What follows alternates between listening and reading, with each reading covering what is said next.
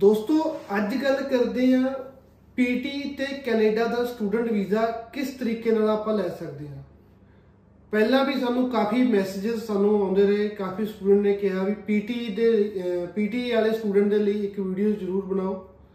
ਸੋ ਕੀ ਕੀ main point ਆਪਾਂ ਨੂੰ ਜੋ ਪੀਟੀ ਵਾਲੇ ਸਟੂਡੈਂਟ ਜੋ ਅਗਰ ਕੈਨੇਡਾ ਸਟੂਡੈਂਟ ਵੀਜ਼ਾ ਲਈ ਅਪਲਾਈ ਕਰ ਰਹੇ ਹਨ, ਤਾਂ ਕੀ ਕੀ ਮੇਨ ਪੁਆਇੰਟ ਉਹਨਾਂ ਨੂੰ ਧਿਆਨ 'ਚ ਰੱਖਣੇ ਚਾਹੀਦੇ ਹਨ।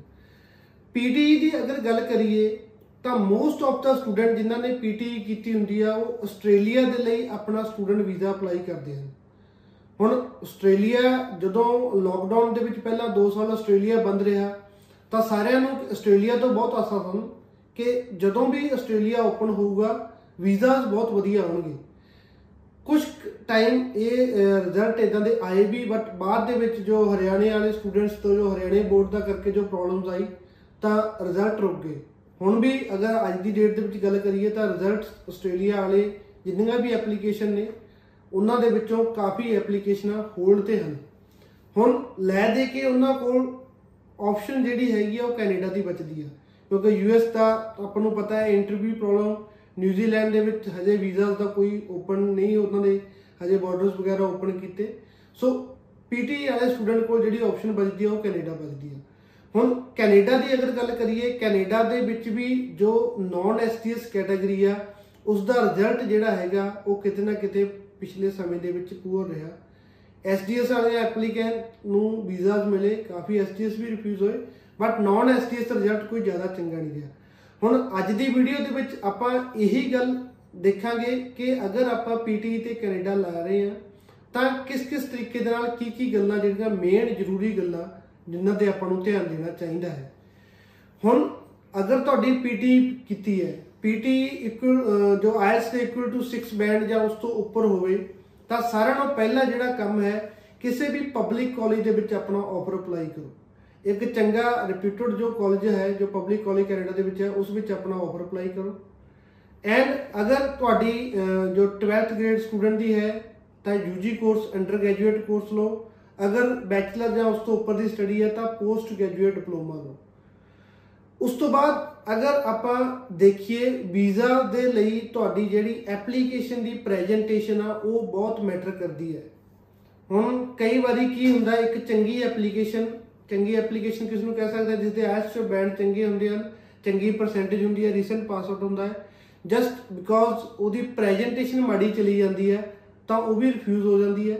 ਤੇ ਕਈ ਵਾਰ ਜੋ ਇੱਕ ਐਵਰੇਜ ਐਪਲੀਕੇਸ਼ਨ ਹੈ, ਅਗਰ ਆਪਾਂ ਦੇਖੀਏ 5.5 ਬੈਂਡ ਹਨ ਜਾਂ ਕਿਸੇ ਵੀ ਤਰੀਕੇ ਨਾਲ, ਤਾਂ ਉਸ ਦੀ ਇੱਕ ਪ੍ਰੈਜੈਂਟੇਸ਼ਨ ਚੰਗੀ ਆਪਾਂ ਦੇ ਕੇ ਹਾਈ ਕਮਿਸ਼ਨ ਦੇ ਵਿੱਚ ਸਬਮਿਟ ਕਰੀਏ, ਤਾਂ ਉਸ ਦੇ ਵੀਜ਼ਾ ਚਾਂਸਸ ਜਿਹੜੇ ਹੈਗੇ ਆ, ਉਹ ਚੰਗੇ ਹੋ ਜਾਂਦੇ ਹਨ।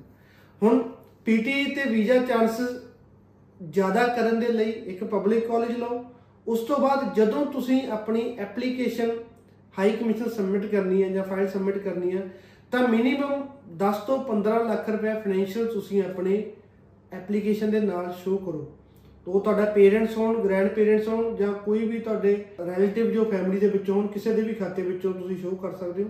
ਬਟ ਮੇਕ ਸ਼ੋਰ ਜਿਸ ਬੰਦੇ ਦਾ ਤੁਸੀਂ ਫਾਈਨੈਂਸ਼ੀਅਲ ਸਪੋਰਟ ਲੈ ਰਹੇ ਹੋ, ਉਸ ਵੱਲੋਂ ਇੱਕ ਐਫੀਡੇਵਿਟ ਆਫ ਸਪੋਰਟ ਜ਼ਰੂਰ ਲਓ। ਉਸ ਦੇ ਵਿੱਚ ਐਫੀਡੇਵਿਟ ਆਫ ਸਪੋਰਟ ਦਾ ਪੈਟਰਨ ਇੱਕ ਬਹੁਤ ਚੰਗਾ ਹੋਣਾ ਚਾਹੀਦਾ।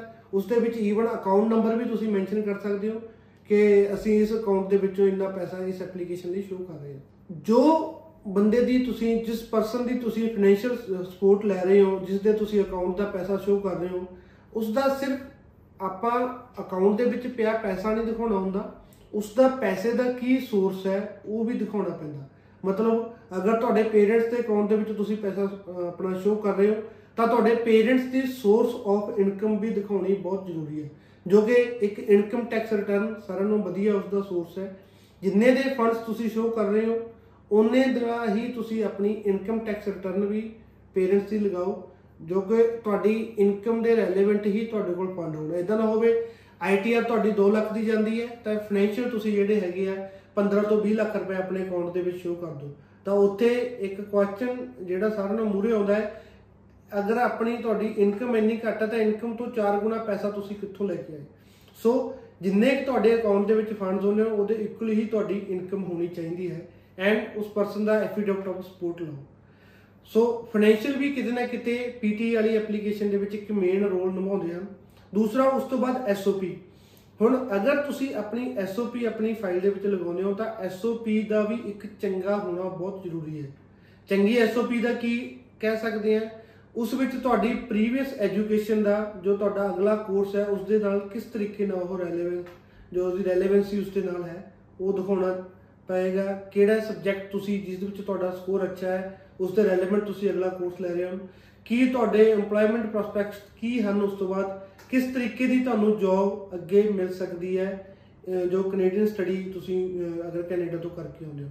ਸੋ ਰੈਲੇਵੈਂਸੀ ਕਲੀਅਰ ਕਰਨਾ ਬਹੁਤ ਜ਼ਰੂਰੀ ਹੈ। ਤੁਹਾਡੇ ਫਿਊਚਰ ਗੋਲ ਕਲੀਅਰ ਕਰਨਾ ਬਹੁਤ ਜ਼ਰੂਰੀ ਹੈ ਕਿ ਤੁਸੀਂ ਅਗਰ ਪਹਿਲਾਂ ਨਾਨ ਮੈਡੀਕਲ ਕੀਤਾ ਕਿਸੇ ਬੱਚੇ ਨੇ ਨਾਨ ਮੈਡੀਕਲ ਤੁਹਾਡੇ ਕੋਲ ਫਿਜ਼ਿਕਸ ਕੈਮਿਸਟਰੀ ਮੈਥਸ ਹੈ, ਅੱਗੇ ਤੁਸੀਂ ਕੰਪਿਊਟਰ ਲੈ ਰਹੇ ਹੋ ਤਾਂ ਉਸ ਵਿੱਚ ਮੈਥ ਦਾ ਸਕੋਰ ਬਹੁਤ ਮੈਟਰ ਕਰਦਾ।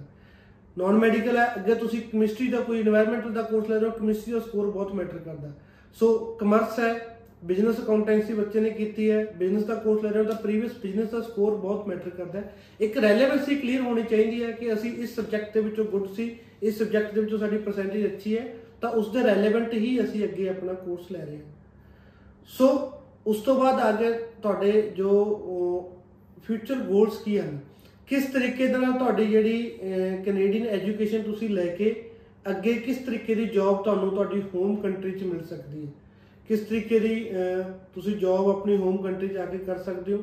ਤੁਹਾਡਾ ਫਿਊਚਰ ਦੇ ਵਿੱਚ ਫਿਊਚਰ ਦੇ ਵਿੱਚ ਤੁਹਾਡੀ ਜਿਹੜੀ ਕੈਨੇਡੀਅਨ ਸਟੱਡੀ ਹੈ ਕਿਸ ਤਰੀਕੇ ਨਾਲ ਹੈਲਪ ਕਰੂਗੀ? ਤੁਹਾਡਾ ਜਿਹੜਾ educational goal future goals proper clear ਹੋਣੇ ਚਾਹੀਦੇ ਹਨ। ਦੂਸਰਾ ਤੁਹਾਡੀ ਪ੍ਰੋਗਰਾਮ ਰਿਕੁਆਇਰਮੈਂਟ ਕਈ ਵਾਰੀ ਕੀ ਹੁੰਦਾ ਹੈ ਕਿ ਰਿਫਿਊਜ਼ਲ ਆ ਜਾਂਦੀ ਹੈ ਕਿ ਤੁਸੀਂ ਪ੍ਰੋਗਰਾਮ ਦੀ ਰਿਕੁਆਇਰਮੈਂਟ ਮੀਟ ਨਹੀਂ ਕਰਦੇ। ਹੁਣ ਜੋ ਕੋਰਸ ਵਿੱਚ ਤੁਸੀਂ ਅਪਲਾਈ ਕੀਤਾ ਹੈ ਉਸ ਕਾਲਜ ਦੀ ਜਿਸ ਕਾਲਜ 'ਚ ਅਪਲਾਈ ਕੀਤਾ, ਜਿਸ ਕੋਰਸ ਦੇ ਵਿੱਚ ਅਪਲਾਈ ਕੀਤਾ ਕਾਲਜ ਦੀ ਵੈਬਸਾਈਟ ਤੇ ਅਫੀਸ਼ੀਅਲ ਵੈਬਸਾਈਟ ਤੇ ਜਾਓ, ਉਸ ਪ੍ਰੋਗਰਾਮ ਦੀ ਰਿਕੁਆਇਰਮੈਂਟ ਦੇਖੋ। ਚੈੱਕ ਕਰਕੇ ਉਸ ਰਿਕੁਆਇਰਮੈਂਟ ਨੂੰ ਅਗਰ ਤੁਸੀਂ ਫੁੱਲਫਿਲ ਕਰਦੇ ਹੋ ਆਬਵੀਅਸ ਉਸ ਤੋਂ ਬਾਅਦ ਹੀ ਤੁਹਾਨੂੰ ਆਫਰ ਮਿਲੇਗਾ, ਤਾਂ ਉਸ ਦਾ ਸਕਰੀਨਸ਼ਾਟ ਲੈ ਕੇ ਐਸਓਪੀ ਦੇ ਨਾਲ ਲਾਓ ਕਿ ਅਸੀਂ ਪ੍ਰੋਗਰਾਮ ਦੀ ਰਿਕੁਆਇਰਮੈਂਟ ਮੀਟ ਕਰਦੇ ਹਾਂ ਐਂਡ ਉਸ ਦਾ ਇੱਕ ਐਵੀਡੈਂਸ ਵੀ ਉਸ ਦੇ ਨਾਲ ਦਿੱਤਾ ਜਾਵੇ। ਸੋ ਐਸਓਪੀ ਕਿਤੇ ਨਾ ਕਿਤੇ ਬਹੁਤ ਜ਼ਰੂਰ, ਅਹ, ਜ਼ਰੂਰੀ ਰੋਲ ਨਿਭਾਉਂਦੀ ਹੈ। ਇੱਕ ਐਸਓਪੀ ਤੇ ਕਿਸੇ ਦਿਨ ਇੱਕ ਚੰਗੇ ਤਰੀਕੇ ਦੇ ਨਾਲ ਇੱਕ ਵੀਡੀਓ ਕਿਸ ਤਰੀਕੇ ਦੀ ਇੱਕ ਚੰਗੀ ਐਸਓਪੀ ਹੋਣੀ ਚਾਹੀਦੀ ਹੈ, ਉਹ ਵੀ ਬਣਾਈ ਜਾਏਗੀ। ਸੋ ਉਸ ਤੋਂ ਬਾਅਦ ਆ ਗਿਆ ਤੁਹਾਡਾ ਪੀਟੀ ਦਾ ਅਗਰ ਤੁਸੀਂ ਆਪਣਾ ਟੈਸਟ ਰਿਪੋਰਟ ਫਾਰਮ ਲਾਉਣੇ ਹੋ ਤਾਂ ਉਸ ਦਾ ਯੂਜ਼ਰ ਨੇਮ ਐਂਡ ਜੋ ਪਾਸਵਰਡ ਪੀਟੀ ਦਾ ਤੁਹਾਡਾ ਹੈ, ਉਹ ਲਾਉਣਾ ਬਹੁਤ ਜ਼ਰੂਰੀ ਹੈ। ਕਈ ਵਾਰੀ ਕਈ ਏਟੀਆਈਪੀ ਅਸੀਂ ਰੀਡ ਕੀਤੇ ਹਨ। ਕਈ ਬੱਚੇ ਪੀਟੀ ਤੇ ਆਪਣਾ ਵੀਜ਼ਾ ਅਪਲਾਈ ਕਰ ਦਿੰਦੇ ਹਨ, ਜਦੋਂ ਰਿਫਿਊਜ਼ਲ ਆਉਂਦੀ ਹੈ ਉਹਦੇ ਕੇਸ ਨੋਟ ਪੜੇ ਜਾਂਦੇ ਹਨ, ਤਾਂ ਉਸ ਵਿੱਚ ਹੁੰਦਾ ਹੈ ਕਿ ਪੀਟੀ ਦਾ ਯੂਜ਼ਰ ਨੇਮ ਪਾਸਵਰਡ ਉਹਨਾਂ ਨੇ ਉਸ ਵਿੱਚ ਸਬਮਿਟ ਨਹੀਂ ਕੀਤਾ।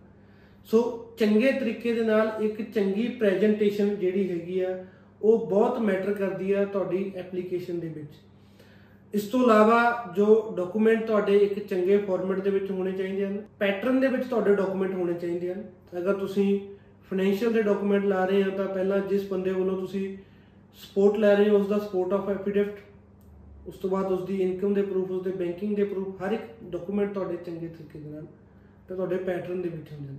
ਸੋ ਹੋਰ ਵੀ ਕਈ ਇਦਾਂ ਦੀਆਂ ਗੱਲਾਂ ਹਨ ਜੋ ਪੀਟੀ ਵਾਲੇ ਸਟੂਡੈਂਟ ਨੂੰ ਧਿਆਨ ਦੇਣਾ ਚਾਹੀਦਾ ਹੈ ਜਦੋਂ ਉਹ ਐਪਲੀਕੇਸ਼ਨ ਅਪਲਾਈ ਕਰਦੇ ਹਨ ਉਸ ਨੂੰ ਕਿਸੇ ਅੱਗੇ ਕਿਸੇ ਟੌਪਿਕ ਦੇ ਵਿੱਚ ਆਪਾਂ ਅਹ, ਗੱਲ ਕਰਾਂਗੇ ਉਸ ਦੇ ਲਈ।